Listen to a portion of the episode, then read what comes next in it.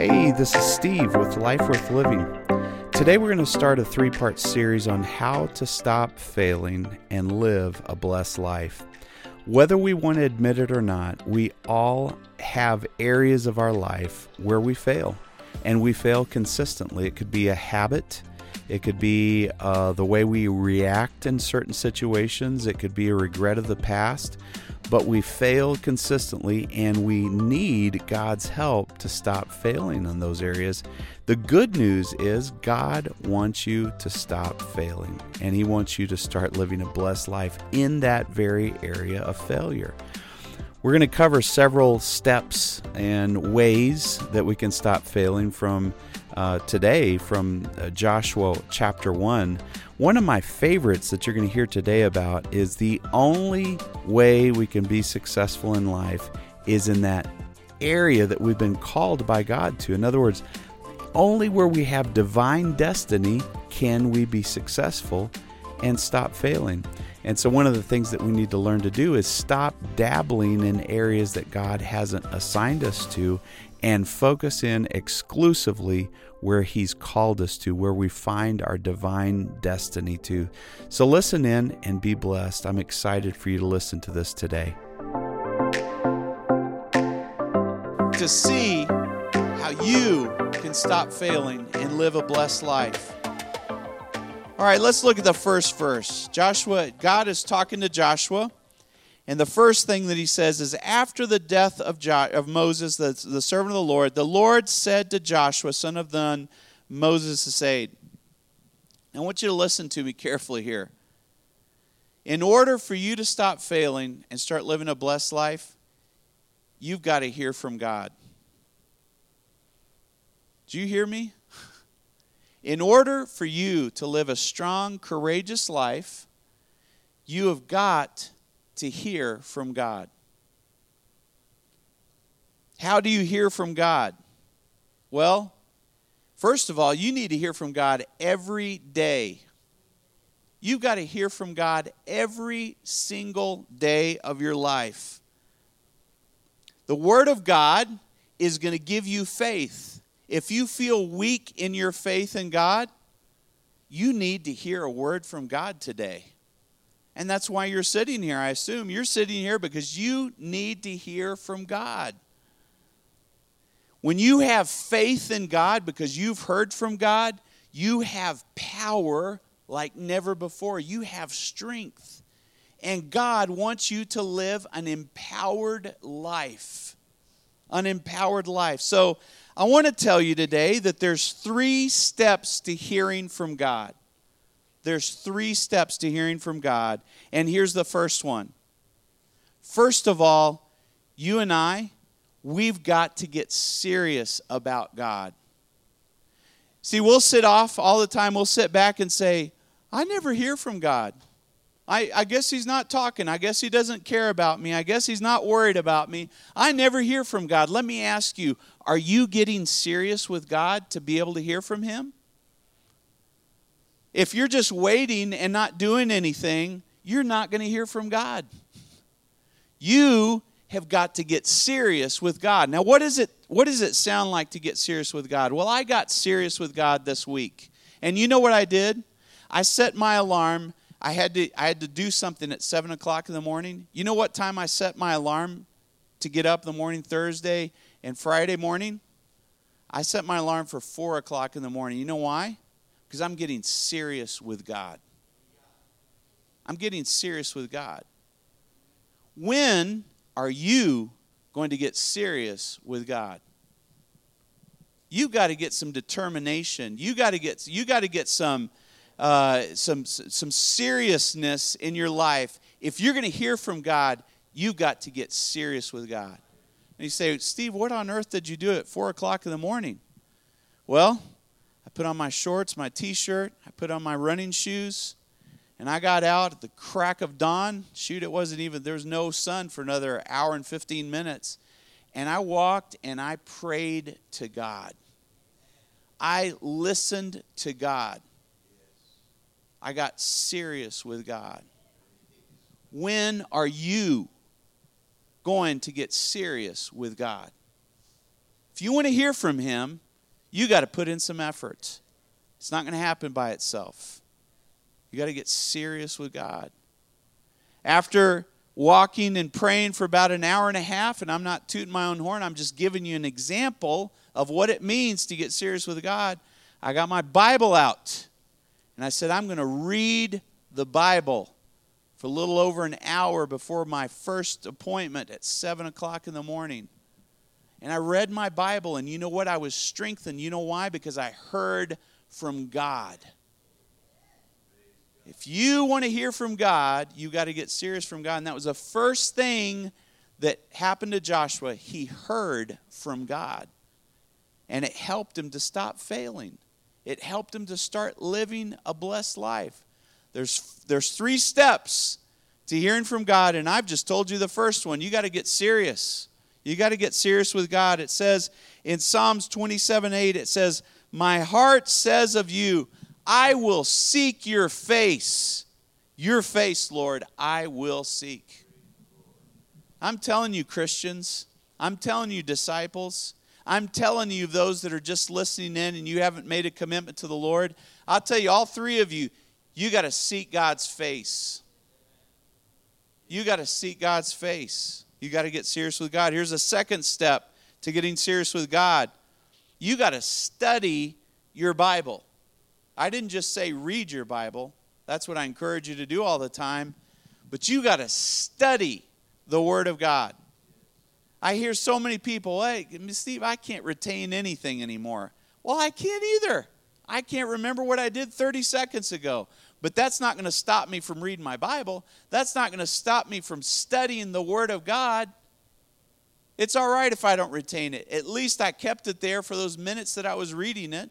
And the fact of the matter is, is if you study the Bible, you will retain it. You will keep it. Can I tell you something? Stop making excuses and start doing what you're supposed to do if you want to stop failing in life. If you want to live a blessed life, get serious with God. Study the Bible. I love it in Lamentations three twenty-two, verses twenty-two through twenty-three. It says, "The steadfast love of the Lord never ceases. His mercies never come to an end." Listen to this. "They are new every morning." Every morning you get up to study the Word of God, it's going to be new for you. It's going to be fresh for you. It's going to inspire you. It's going to get you going. It's going to turn you on for the day. Great is your faithfulness. Here's the third step to hearing from God. Hearing from God, and it's this. It's listening to the voice of the Holy Spirit in your life. You've got to listen to the voice of the Holy Spirit. Did you know the Holy Spirit is always communicating with you in some form or fashion? The Holy Spirit is always talking. Don't you think for a second that God is silent, because He is not. He's constantly communicating with you. The problem is, is that you and me, we're not listening to the Holy Spirit. We're constantly listening to our distractions, to our fears, to our worries, to our what-if scenarios. God says, shut those things up and start listening to me. Start listening to me. Three steps to listening, to hearing God's voice. You and me, we've got to hear God's voice if we're going to start being strong and standing on these two feet of ours and stop falling every time we get tempted or worried or whatever. But look at this in John fourteen twenty-six. This is the active work of the Holy Spirit, referring to the Holy Spirit as our helper, whom God has sent in Jesus' name, what? To teach you, to remind you of everything that Jesus has told us already. That's what the Holy Spirit does. We've got to hear from God, guys. We've got to be stronger. You know, can I tell you something? We've got to learn to cope with life. You know, we here in America, we really don't suffer that much. And you say, "Steve, you don't know what I'm going through."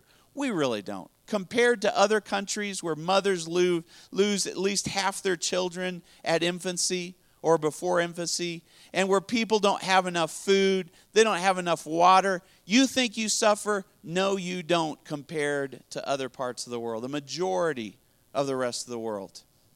All right? We've got to hear from God and stop living this, this life where we can't cope with our problems. Our problems pale in comparison to what other people go through. Pale. God wants you to be able to cope with your problems, to bear up under them until the day that you are delivered from them, because God wants to deliver you from your problems, but He wants you to be able to cope with them. Can I meddle a little bit as well? When you're struggling, the last thing that you want to do is not come to church. When you're having a hard time, the first thing you need to do is come to church, because it's going to help you. It's going to strengthen you. But we do the exact opposite. We wake up on the wrong side of bed. We have a little conflict with somebody, and guess what? We don't come to church. That's crazy. That's absolutely crazy. The church is not a beauty contest. This is a hospital. This is a place where you can get well. This is a place where you can be strengthened. You and I, we need each other. We need the assembling and the congregating of believers together. Joshua heard from God, and that man became stronger because of it. How often do you need to hear from God? I say daily. But let's read on. We're in Joshua chapter one, verse two now. Here's the second thing that happened here in this, this sequence. Moses' servant, Moses, my servant, God is talking to Joshua. He says, he's dead. Your leader, your mentor, the guy that's that's led you for forty years, he's dead. He's gone. Now you, and he, and God is pointing at you right now. Now you, you and all these people, get ready to cross the Jordan River into a land I'm about to give them, to all the Israelites. And here God is telling Joshua, this is your destiny. This is your calling. This is what you were born to do. All right? And here's the second point that I'd like to make to you. In order to stop failing, you got to realize the only thing in life you'll ever be successful at is what God has called you to do, what He's destined for you to do. You go off and dabble in this or dabble in that or try this thing out, you won't be successful as a Christian. Why? Because the only thing you're going to be successful at in life is what God has called you to do. That's the only thing. It's what you were born to do. It's what God has called you to do. So what do we need to do? Well, you say, I don't know. I don't know what God's calling me to do. I have no idea what my destiny is. I'm lost as a goose. Well, what do you do? You start seeking God until you find out what He's called you to do. You say, I'm too old. Life has passed me by. If you have breath in your lungs, you can still discover the calling of God in your life. If you're young, don't waste a minute more in trying to discover what God has destined for your life to do. And prepare yourself for your unique calling. Prepare yourself. And let me tell you what else. Stop comparing yourself to anybody else. God's unique calling, He's made you one in thirty-three million. I just picked that number out of the hat. You're one. You're the only one like you. There's nobody else like you. Why would you try to be like somebody else? Be who God has called you and created you to be. Our society tries to make us cookie-cutter models, and you're a nurse, and you're an entrepreneur, and you're a teacher. Only God can make you into that unique creation and mold and make you how God wants you to be. So stop trying to be someone else. You'll only be successful in your own divine destiny. Look in Ephesians two ten. In the Amplified Version of the Bible, it says, for we are God's workmanship. What is that like? We're a masterwork. We're a work of art. You look in the, you look in the mirror and you say, man, I'm a work of art. God has made me special. He created us in Christ, reborn from above, spiritually transformed, renewed, ready to be used of God. Praise God. What? For good works. God has good works for you to do. In other words, enjoyable, fulfilling works. When you work for God, you will love every minute of it because they are good works, they're enjoyable, they're satisfying, which God has prepared for us in, in advance or beforehand. In other words, it was your destiny to do this very wonderful work that you're doing right now, that God has called you to. And so uh, we live this good life that he's prearranged for us and made ready for us. Man, Ephesians two ten, that is rich. Your unique calling always has to do, by the way, with serving other people. Your giftings, your callings, it's not for you. That person who use their, uses their beautiful voice and their ability to, to perform and entertain, and they do it for themselves, what a tragedy. Every gift that God has given you is for you to turn around and serve somebody else. And that's where the joy is. That's where the fun is, is helping others, is serving others. I can't stress that enough. So you're going to stop failing when you discover God's purpose for your life and you start pursuing that with all your heart, to serve somebody in a very unique and wonderful way. Let's read verse three. I will give you, Joshua, every place you set your foot, as just as I promised Moses. Your territory is going to extend from the desert of Lebanon and from the great river Euphrates to the Hittite country to the Mediterranean Sea on the west. Let me tell you what, you're going to miss out in life. You're going to miss out if you don't know what God has promised you. God promised Moses and Joshua, I'm going to give you this land. And you know what? They believed God so much that they pursued it. God is promising your family to you. God is promising your marriage to you. God is promising your health to you. God is promising you some level of success and prosperity in your life. He's promising it to you. If you don't go after it, though, it's never going to happen by itself. God promises these things. If you want to stop failing in life, get a promise from God. Hold on to it until it's fulfilled. God isn't somebody who just promises and then doesn't do it. He's promised you your grandchildren. He's promised you your children. Hold on to God's promises and don't let go of them. How can you hold on to a promise, though, if you don't know it? You've got to know God's rich, abundant promises, and you've got to know it. I don't have a Bible up here, so I'm going to shake my phone at you because my Bible's on my phone. You got to know your promises. You got to read the Word of God. How are you going to how are you going to be, be able to prosper if you don't know what God has promised? Come on, get a grip. Read the Bible. Get the promises of God. Write them down. Rehearse them in your mind. Think about them. And believe them and pursue the promises of God. When God promises something, you need to start praying for it.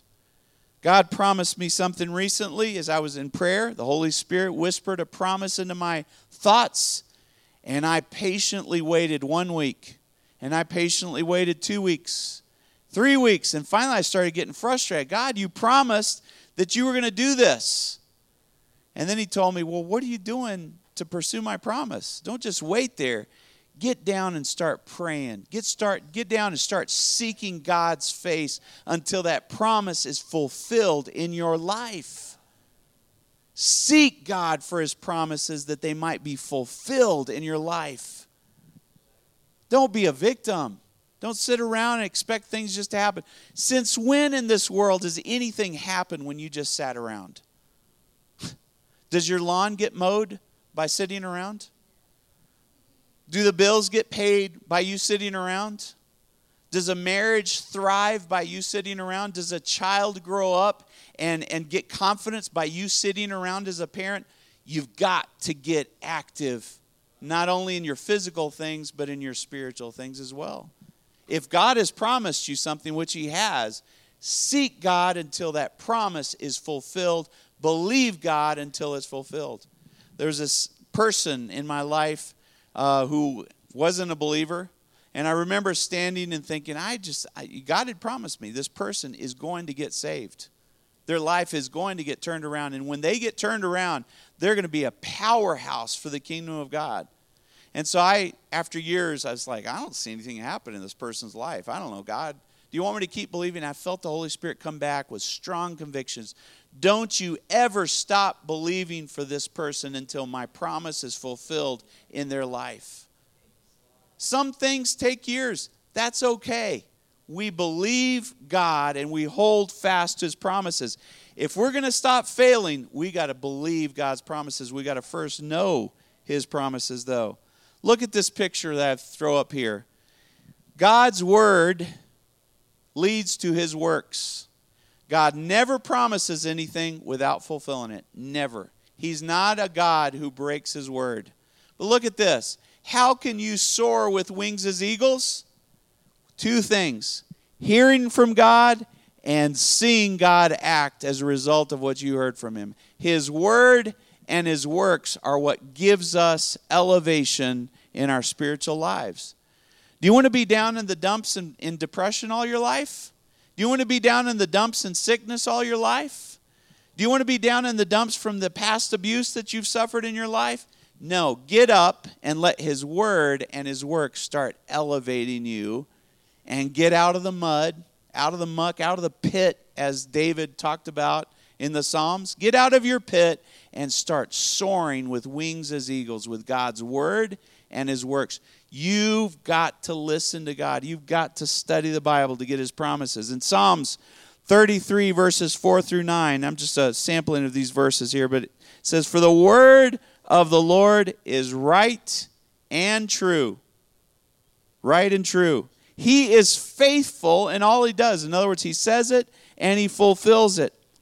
Verse six, "By the word of the Lord the heavens," what? "Were made." He spoke it and it happened. If He's given you a promise, He's going to keep it.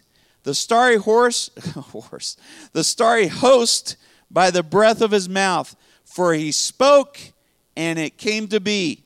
He commanded and it stood firm. You see, God speaks and then He works. He never speaks without working. He always does both things. But look at this. The word of God is right and true. His word is right. It's not wrong. It's right. He isn't going to steer you towards disaster. He's going to steer you towards success. His word is right. Furthermore, it's true. God doesn't lie. God tells the truth. Satan is the father of all lies, so every time you hear a lie from him, that you're going to die, that you're going to suffer, that you're going to get a divorce, that bad things are going to happen in your life, he's lying to you. It's not going to happen that way if you'll trust in God. He's a liar. God isn't. God's word is right, and it's true. Never forget, there's a several, several years ago, I, I felt like, man, my job is on shaky ground. I'm going to lose my job. And the Lord made me a promise. He says, no, you're not going to lose your job. Stop looking for other jobs and stay put where you're at.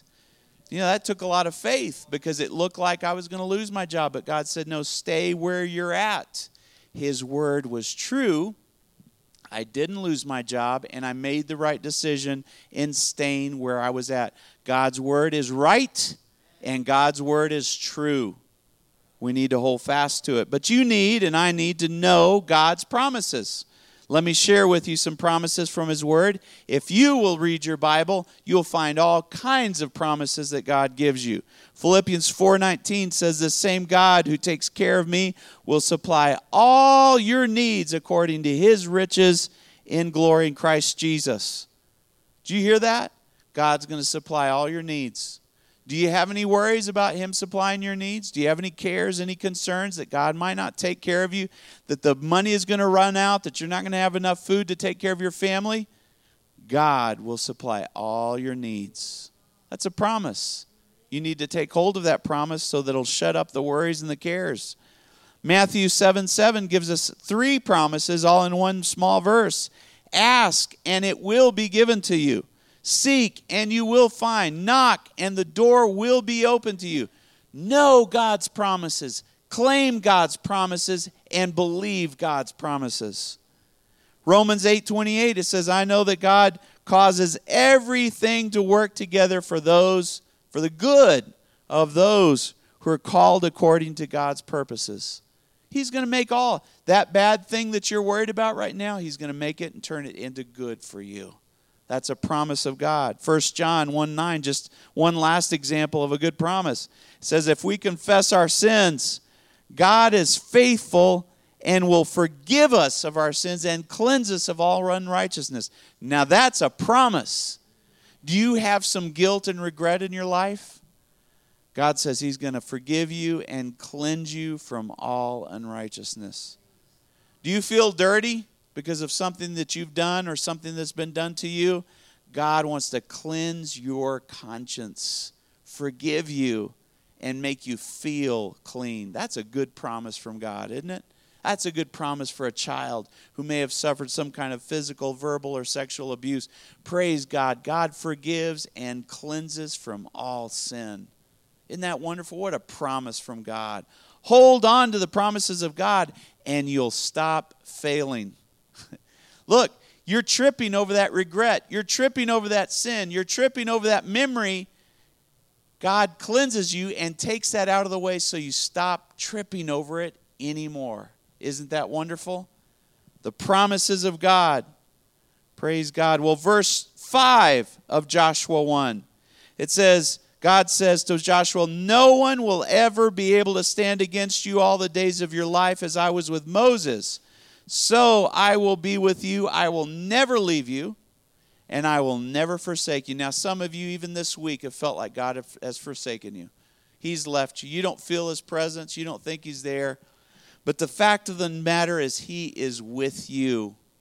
And there is nothing better than God's nearness in your life. Nothing in this life is better than feeling God close to you. So close to you that you can talk to him.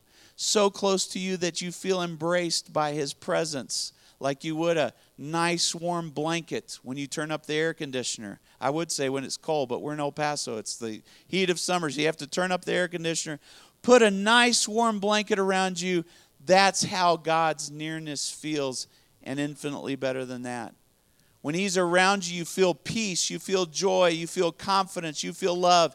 You stop failing because you know God is with you. You live a blessed life because you know God is with you. I can't tell you how many times over the last ten months that I've been kind of going through my deal that I won't go through again. As I go through this time of tie, of testing and trial and worry and concern, I keep being reminded over and over again in the mornings, at nights, throughout the day, in the middle of the night, I'm with you, Steve. I'm with you, Steve. And he's telling you the same thing. I'm with you. I'm with you. You're not alone. You're not facing this alone. I'm with you. The God of the universe, the most influential personality of the entire universe, is with you. He's with you. Nothing is better than God's nearness. In Jude twenty-four, we read, Jude twenty-four is just one chapter, so this is just the verse of that one chapter. To him who is able to keep you from stumbling, to him who's able to keep you from failing anymore. You don't have to fail anymore. And to present you before his glorious presence without fault. There it is. How do you stop failing? Get into God's presence. Be ushered into his presence. The fact of the matter is he's with you all the time. You just need to become aware of it. You and me, we need to practice God's presence. Practice thinking about the fact that as you're driving, he's with you. As you're working, he's with you. As you're sleeping, he's with you. As you wake up in the morning, he is with you. What incredible benefits are there of being in God's presence? Now, God's presence is every, everywhere. He's omnipresent. He's everywhere. But you know who he's physically and, and, and in a sense that you can feel him? You know who he's most with? His children. You, his children. If you're a child of God, if you've opened your heart up to the Lord and you, you've experienced the cleansing of God's wonderful forgiveness in your life, and you're striving to be a disciple of Jesus, He is with you in ways that He's not with anybody else. He's with you. Don't you doubt it for a second. There's huge benefits that come from the presence of God in your life so that you can start living a blessed life instead of a failing life. Second Corinthians three seventeen, it says, "Now the Lord is Spirit, and where the Spirit of the Lord is, there is liberty." There's one benefit. Where God's presence is, how many times has He freed you from your struggling thoughts? How many times? How many times has He freed you from oppressive feelings and given you a sense of peace? Where the Spirit of the Lord is, there's liberty. There is freedom. That's one benefit. Let me read you another benefit of being in the presence of God. Psalm sixteen eleven. "You will make known to me the path of life. In your presence is fullness of joy." If you're not joyful, if you're not happy, consider if you're sitting in the presence of God, if you're if you're remaining in the presence of God. Because you as a Christian can get out of Jesus. Did you know that? Jesus is like a canopy. His presence is all around. And you as a Christian, as a disciple of Jesus, can step out of Jesus' presence, and you can lose your joy like that. You can lose your peace like that. Then you can say, you know what, that's it. I'm tired of being miserable. I'm going to step back into the presence of God, and I'm going to get my joy back. Your joy is not contingent. It's not dependent on your circumstances. Did you know that? You could be laying sick in a hospital bed. You can be have lost your spouse. You can be by yourself, lonely, and you can still have the joy of God in your life. Why? Because you're in His presence. His presence is better than life. His presence is better than anything else you could have in this life. Get into the presence of God. How do you do that? By thinking about Him. Just think about God. Think about how good He is. Think about what you read that morning in the Bible. Think about what you heard in church today. And get into God's glorious, wonderful, incredible presence. Presence of God that's even here right now in our midst. I want to give Him the credit and the glory and think, God, you're here right now.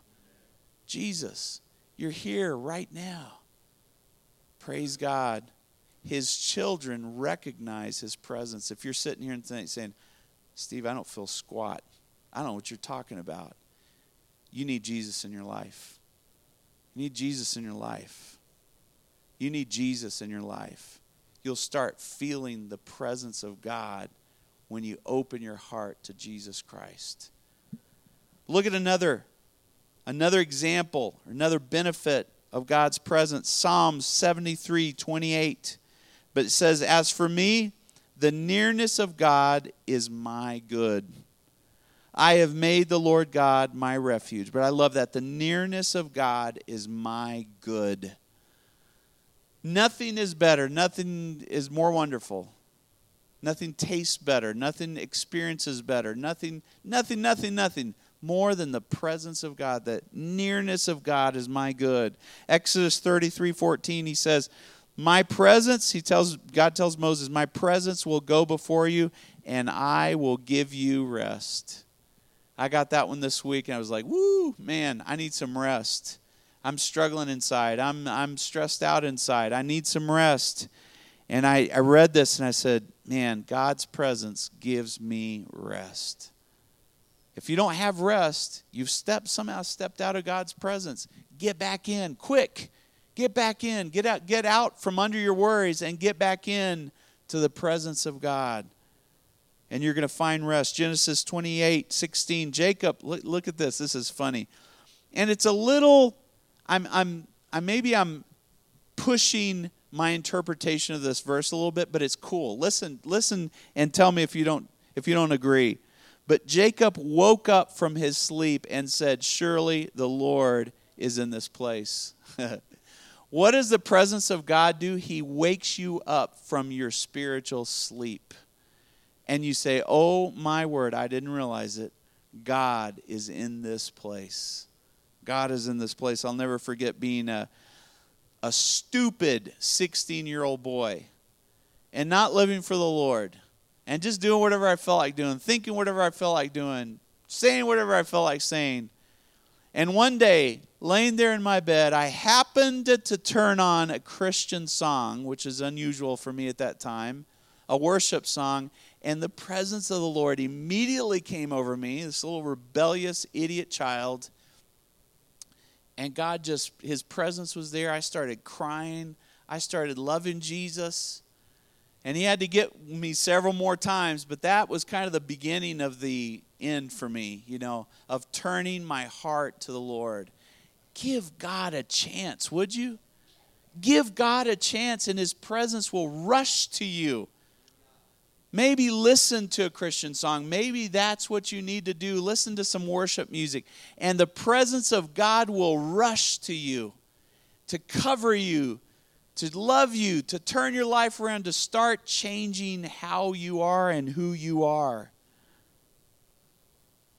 Couple more. Luke one nineteen, the angel answered and said to him, and this was John the Baptist's father, if I'm not mistaken, he said, I am Gabriel who stands in the presence of God, and I've been sent to speak to you to bring you this good news. What happens when you get into the presence of God? You finally start hearing good news. You're not going to hear it on C N N, on Fox. You're not going to hear it from your friend. You're not going to hear it from yourself. You're not going to hear it from your employer. You get into the presence of God, you're going to start hearing good news. Why? He's going to start promising you things that you want to hear. You're desperate for good for good news, good promises from God. You get into the, the presence of God, you're going to hear good news from heaven. Good news from heaven. Acts three nineteen. This is the last one. Therefore, repent and return so that your sins may be wiped out, in order that times of refreshing may come from the presence of the Lord. Man, the presence of the Lord sends refreshment to you. Refreshing. We get beat down. We get tired. We get exhausted by life. And God refreshes our souls, even in the midst of trying times. So, to sum it all up, the presence of God brings blessing into your life. The presence of God. Seek his presence. Get serious with God. Go after God hard. Stop making excuses and say, I'm going to study the Bible this week. I'm going to get up a little bit earlier this week. I might have to go to bed a little earlier to make that happen, but I am going to set my alarm and I'm going to get serious with God. Why? I'm tired of failing. I want a blessed life. I want the promises of God to become real to me. I want God's word and his works to strengthen me. Well, in verse six, verse six of Joshua one, it says, be strong. God tells them the first time, be strong and courageous, because you will lead this people to inherit the land that I swore to their ancestors to give them. Be strong and very courageous. Now, God's been telling me to be strong and courageous, and I'm like, how? How can I be? I don't feel strong. I don't feel courageous. I feel weak. I feel timid. But you know what? God's first step is to tell you what you're going to be before you feel it. He announces things to you before you see them, before you know them. Before He, he came up to Gideon, who was hiding from the Midianite army. I won't go into the story. And he said, you, mighty warrior. See, he calls things which be not as though they were. He talks to you while he looks into your future, not into your present. So, he calls, he, he, he tells Joshua to be strong and courageous. And here's, here's what I get from this. Before you worry about what to do, work on how to be. God had not told Joshua what to do quite yet. He hadn't given, given him any instructions. Do this, do that, do the other. But before he told him what to do, he told him how to be. He told him how to be, to be strong, to be courageous, that God was going to help him. So let's let me give you some scenarios. Let's say you're unemployed. You don't have a job. God is telling you, before I tell you what to do, I want you to walk around like a confident, employed person. You get it? I want to tell you how to be before I tell you what to do. Our flesh cries out, tell me what to do, tell me what to do. And God said, nuh-uh, we're going to deny the flesh, and I'm going to tell you how to be. I want you to be confident even though you don't have a human reason to be confident. Let's say that you need healing, you're sick, you're suffering, you're in pain. God is going to tell you to have faith in Him before He shows you the steps that you need to take to get your health back. He's going to tell you how to be before He tells you what to do. God is spirit, and He, he operates differently than us fleshly human beings. And He's calling us to rise up to a higher level with Him and understand and see things the way that He sees them instead of the way that we see them as human beings. Let's say that you want to find that person that you want to fall in love with and eventually get married to. God is telling you, you know what? Fall in God with, fall in love with God first. How to be instead of what to do. Let's say you're worried because you have a grown child child that's not showing much initiative in life. And you're worried that they're, they're not going to amount to anything. They're not going to contribute in society. God wants you to learn to rest in Him and trust Him for your child.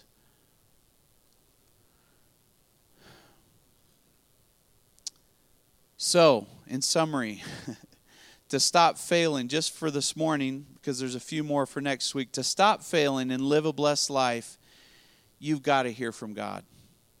And I hope that today's message has inspired you and spurred you on to do what you've got to do to hear from God.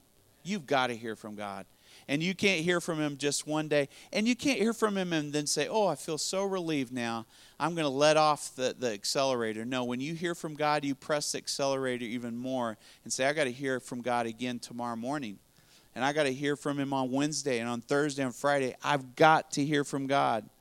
Because only then are you going to stop failing. You've got to hear God's voice. Secondly, you'll only be successful in life at your divine destiny, at your divine calling. So stop dabbling in this and trying that and doing the other thing. Find out what God created you to do and do that exclusively with all your heart. You'll miss out if you don't know what God has promised you. So figure out what God has promised you. Study the Word of God. You'll get all kinds of promises there. Nothing is better than the nearness of God in our lives. His presence is of utmost importance. You, t- you saw all those benefits that I told you about. And lastly, before you worry about what to do in life, start working on how to be. And I would say that to teenagers especially. Stop worrying about what you're going to be when you grow up. And learn how to be in life, because that's going to serve you a lot better than having this clear path of what to do and what not to do. Let's pray. Heavenly Father, we thank you, Lord Jesus, because you brought us here this morning, God. This was a somewhat of a tough message. Lord God, it may have shaken us up a little bit. It may have confronted us. It may have stepped on our, stepped on our toes. But Lord God, I'm finding more and more that that's the reality of God. Lord, you are God Almighty. You're not to be trifled with. You're not to be argued with. Lord Jesus, you're a holy God. You're a mighty God. Thankfully, you're a loving God and a God full of grace and mercy. But you are God all the same. You're the King of kings and the Lord of lords. God, you're the Lion of the tribe of Judah. You're the Holy One of Israel. Lord Jesus, and we, your people, are to simply listen to you and obey you and love you back because you've been so good to us, Lord God. I pray that people everywhere would begin to realize who you are, Lord God, the holiness and separateness of God.